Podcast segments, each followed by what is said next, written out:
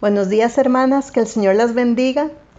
Hoy tenemos la última parte del estudio del amor.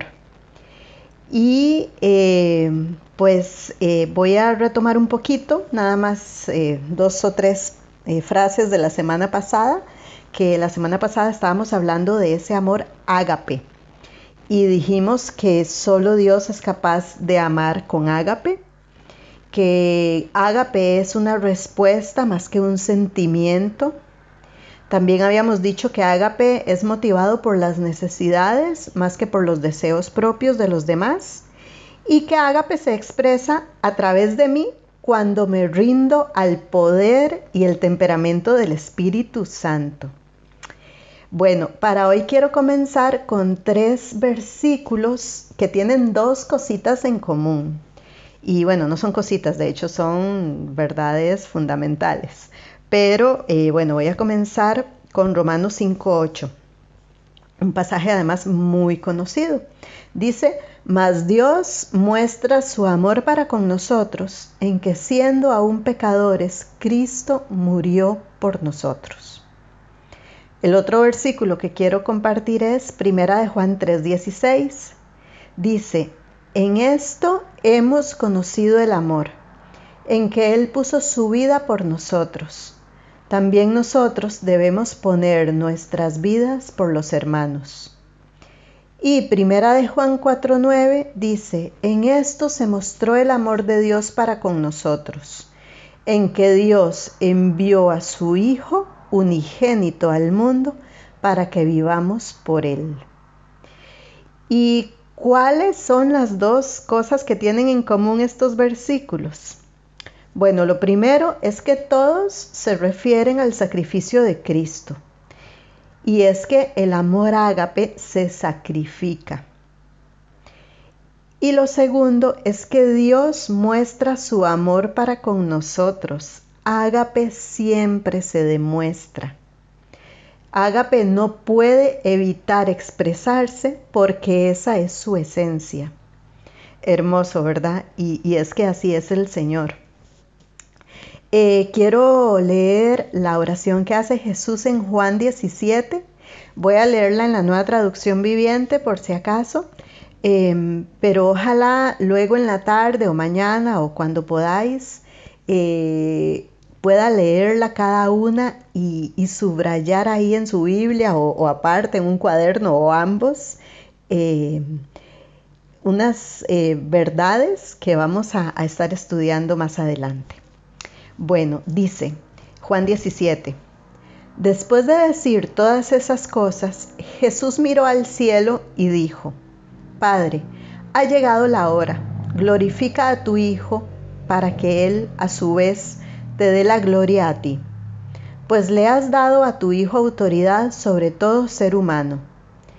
Él da vida eterna a cada uno de los que tú le has dado, y la manera de tener vida eterna es conocerte a ti, el único Dios verdadero, y a Jesucristo, a quien tú enviaste a la tierra. Yo te di la gloria aquí en la tierra, al terminar la obra que me entregaste. Ahora, Padre, llévame a la gloria que compartíamos antes de que comenzara el mundo. Te he dado a conocer a los que me diste de este mundo. Siempre fueron tuyos. Tú me los diste y ellos han obedecido tu palabra. Ahora saben que todo lo que tengo es un regalo que proviene de ti, porque les he transmitido el mensaje que me diste ellos aceptaron el mensaje y saben que proviene de ti y han creído que tú me enviaste. Mi oración no es por el mundo, sino por los que me has dado, porque te pertenecen. Todos los que son míos te pertenecen y me los has dado para que me den gloria. Ahora me voy del mundo. Ellos se quedan en este mundo, pero yo voy a ti. Padre Santo, tú me has dado tu nombre. Ahora protégelos con el poder de tu nombre, para que estén unidos como lo estamos nosotros. Durante el tiempo que estuve aquí, los protegí con el poder del nombre que me diste. Los cuidé para que ni uno solo se perdiera, excepto el que va camino a la destrucción, como predijeron las escrituras. Ahora voy a ti. Mientras estuve con ellos en este mundo, les dije muchas cosas para que estuvieran llenos de mi alegría. Les he dado tu palabra y el mundo los odia porque ellos no pertenecen al mundo, así como yo tampoco pertenezco al mundo. No te pido que los quites del mundo, sino que los protejas del maligno. Al igual que yo, ellos no pertenecen a este mundo. Hazlos santos con tu verdad. Enséñales tu palabra, la cual es verdad. Así como tú me enviaste al mundo, yo los envío al mundo. Y me entrego por ellos como un sacrificio santo, para que tu verdad pueda hacerlos santos. No te pido solo por estos discípulos, sino también por todos los que creerán en mí por el mensaje de ellos. Te pido que todos sean uno, así como tú y yo somos uno. Es decir, como tú estás en mí, Padre, y yo estoy en ti. Y que ellos estén en nosotros, para que el mundo crea que tú me enviaste. Les he dado la gloria que tú me diste, para que sean uno como nosotros somos uno. Yo estoy en ellos y tú estás en mí, que gocen de una unidad tan perfecta que el mundo sepa que tú me enviaste y que los amas tanto como me amas a mí. Padre, quiero que todos, quiero que los que me diste estén conmigo donde yo estoy. Entonces podrán ver toda la gloria que me diste porque me amaste aún antes de que comenzara el mundo.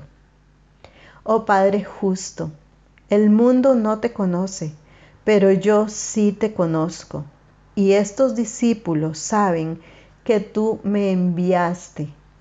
Yo te he dado a conocer a ellos y seguiré haciéndolo. Entonces tu amor por mí estará en ellos y yo también estaré en ellos. A mí siempre desde que conozco esta oración de Jesús me ha impactado tanto ver cómo en el versículo 20 dice, no te pido solo por estos discípulos, sino también por todos los que creerán en mí por el mensaje de ellos.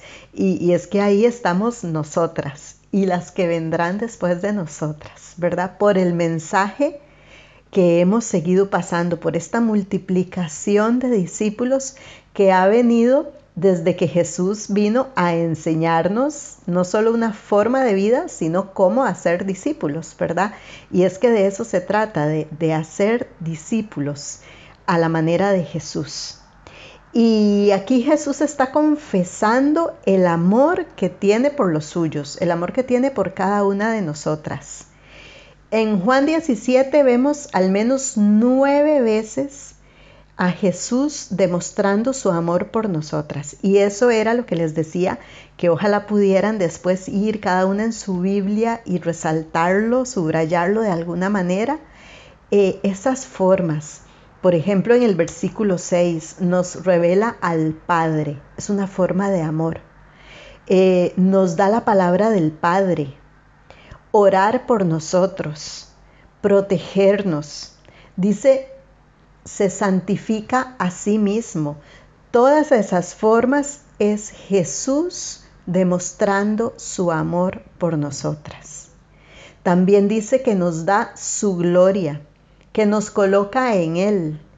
Eh, dice que desea que estemos con Él y que veamos su gloria y nos da a conocer al Padre y, es demasiado maravilloso y tal vez hasta va más allá de lo que podemos entender, pero es, al mismo tiempo es tan simple como Jesús mostrando su amor, Jesús en esencia. Eh, en Juan 13, 34 y 35 dice, así que ahora les doy un nuevo mandamiento, ámense unos a otros tal como yo los he amado. Ustedes deben amarse unos a otros. El amor que tengan unos por otros será la prueba ante el mundo de que son mis discípulos. Me encanta ese versículo 35. El amor que tengan unos por otros será la prueba ante el mundo de que son mis discípulos. Y es que con esas pautas que descubrimos en Juan 17, esas, esas nueve formas de Jesús demostrando su amor, podemos decir, bueno, sí, yo puedo, de hecho yo oro por otros, eh, yo oro por mis hermanos y hermanas, eh, trato de, protegerlos, ¿verdad? Em, incluso ahora de, de, forma física, ¿verdad? Con todo esto del COVID, ¿verdad? El buscar no solo protegerme a mí y a mi familia, sino proteger a, nuestros hermanos, ¿verdad? Y, bueno, y, a la gente en extensión, ¿verdad? Este, santificarnos a nosotros mismas, dar la palabra de Dios, son formas de demostrar el amor, ¿verdad? Y de, y de tener ese amor en acción. También la obediencia al Padre.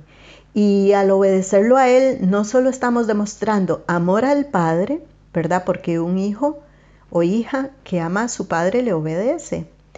Y, entonces esa obediencia al Padre de parte nuestra no solo es una demostración de amor hacia Él, sino que también mostramos amor a nuestros hermanos y hermanas.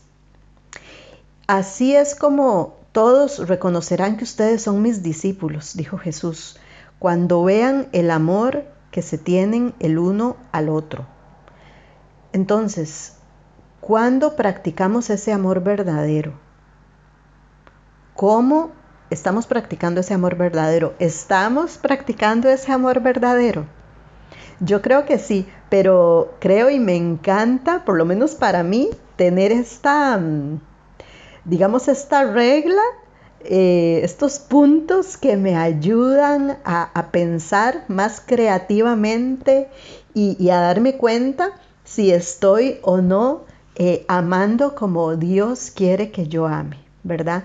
Si estoy protegiendo lo suficiente o puedo y debería proteger más. Estoy orando suficiente o puedo orar más, eh, etcétera. Entonces, ¿cómo ponemos en práctica ese amor verdadero? Em, en Primera de Juan 3, del 11 al 24, es muy fuerte, habla del amor y odio entre hermanos.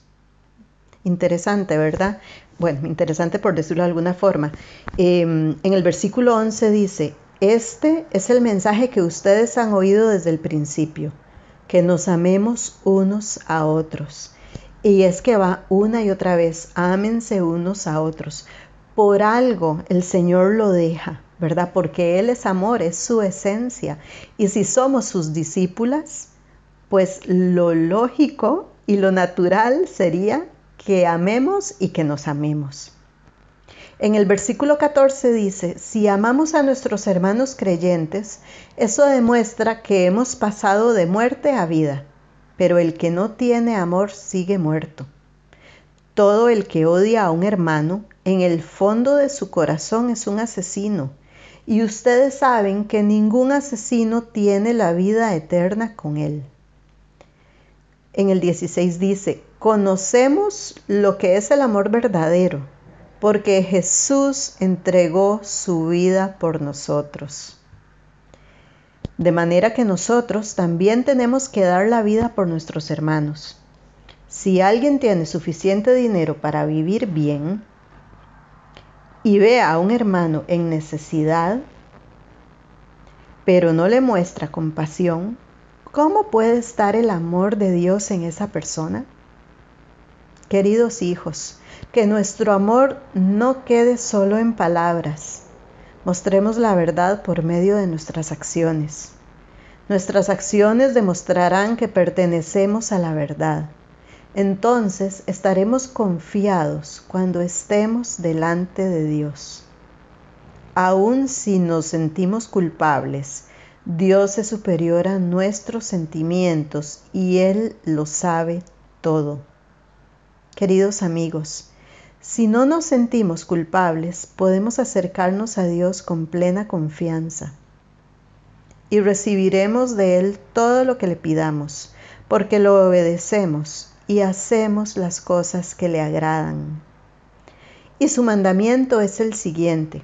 Debemos creer que el nombre de su Hijo, Jesucristo, y amarnos unos a otros, así como Él nos lo ordenó. Los que obedecen los mandamientos de Dios permanecen en comunión con Él y Él permanece en comunión con ellos. Y sabemos que Él vive en nosotros, porque el Espíritu que nos dio vive en nosotros. Hermanas, Dios es mayor que nuestros corazones. Eh, me llamó mucho la atención el versículo 20 donde dice, aun si nos sentimos culpables, Dios es superior a nuestros sentimientos y Él lo sabe todo. Y claro, y porque lo sabe todo, pues dejó esto aquí, ¿verdad? Porque dice, aun si nos sentimos culpables, y es que a veces viene ese sentimiento, ¿verdad? De lo que hice o esa falta de perdón que ya, hemos hablado en otras ocasiones, pero de verdad tenemos que procurar sacar eso de nuestra mente, de nuestro corazón. A veces nos, nos ponemos bajo el escudo de es que soy humana, yo soy así, eh, Dios ama así, pero es que Dios es Dios, yo no puedo amar así. Y todas esas frases son maneras en que nuestro corazón nos condena, convenciéndonos de que al fin y al cabo somos seres humanos y nos equivocamos. Y es cierto, somos seres humanos y nos equivocamos, pero tenemos que poner un alto a esa forma de pensar y recordar que Dios es mayor que nuestro corazón, recordar que todo lo puedo en Cristo que me fortalece y es que Filipenses 4:13 no es solo para situaciones difíciles, también es ese todo lo puedo, es que también puedo amar porque es Dios en mí el que me lleva a amar, ágape. Cualquier persona capaz de ser canal del amor divino de Dios hacia otra persona le pertenece a Él, porque el ágape solo es posible por medio de Dios. Entonces, claro, en mi humanidad, pues sí, es muy difícil amar así, pero Dios en mí y yo siendo obediente a Dios puedo hacerlo. Y recordemos que el Señor está trabajando cada día en nosotras. Él está obrando y Él está enseñándonos y ayudándonos a amar como Él ama y, y a ser esas discípulas verdaderas que se multiplican para más discípulas que amen y obedezcan al Señor. Eh, primera de Juan 4, del 7 al 21, no voy a leer todos los versículos, pero dice, ámense unos a otros. Otra vez, y es que es importante de verdad. En el 7 dice, queridos amigos, sigamos amándonos unos a otros, porque el amor viene de Dios. Todo el que ama es un hijo de Dios y conoce a Dios. Y sabemos que estamos hablando de ágape, ¿cierto? Pero el que no ama no conoce a Dios, porque Dios es amor. En el 9 dice, Dios mostró cuánto nos ama al enviar a su Hijo, a su único Hijo al mundo, para que tengamos vida eterna por medio de Él. En esto consiste el amor verdadero, no en que nosotros hayamos amado a Dios, sino en que Él nos amó a nosotros y envió a su Hijo como sacrificio para quitar nuestros pecados. Porque Ágape se sacrifica, Ágape cuida. Dios nos amó tanto y sin duda nosotros también debemos amarnos unos a otros. Dios es amor y todos los que viven en amor viven en Dios y Dios vive en ellos. En el versículo 17 de Primera de Juan 4 dice, y al vivir en Dios, nuestro amor crece hasta hacerse perfecto, Y es que, claro, estamos en continuo crecimiento y es Dios el que está haciendo esa obra en cada una de nosotras. Por eso, todo pensamiento negativo, toda mentira, debemos eliminarla, debemos pararla, debemos cortarla, sacarla de raíz. Por lo tanto, sigue en el 17, no tendremos temor en el día del juicio, sino que podremos estar ante Dios con confianza porque vivimos como vivió Jesús en este mundo.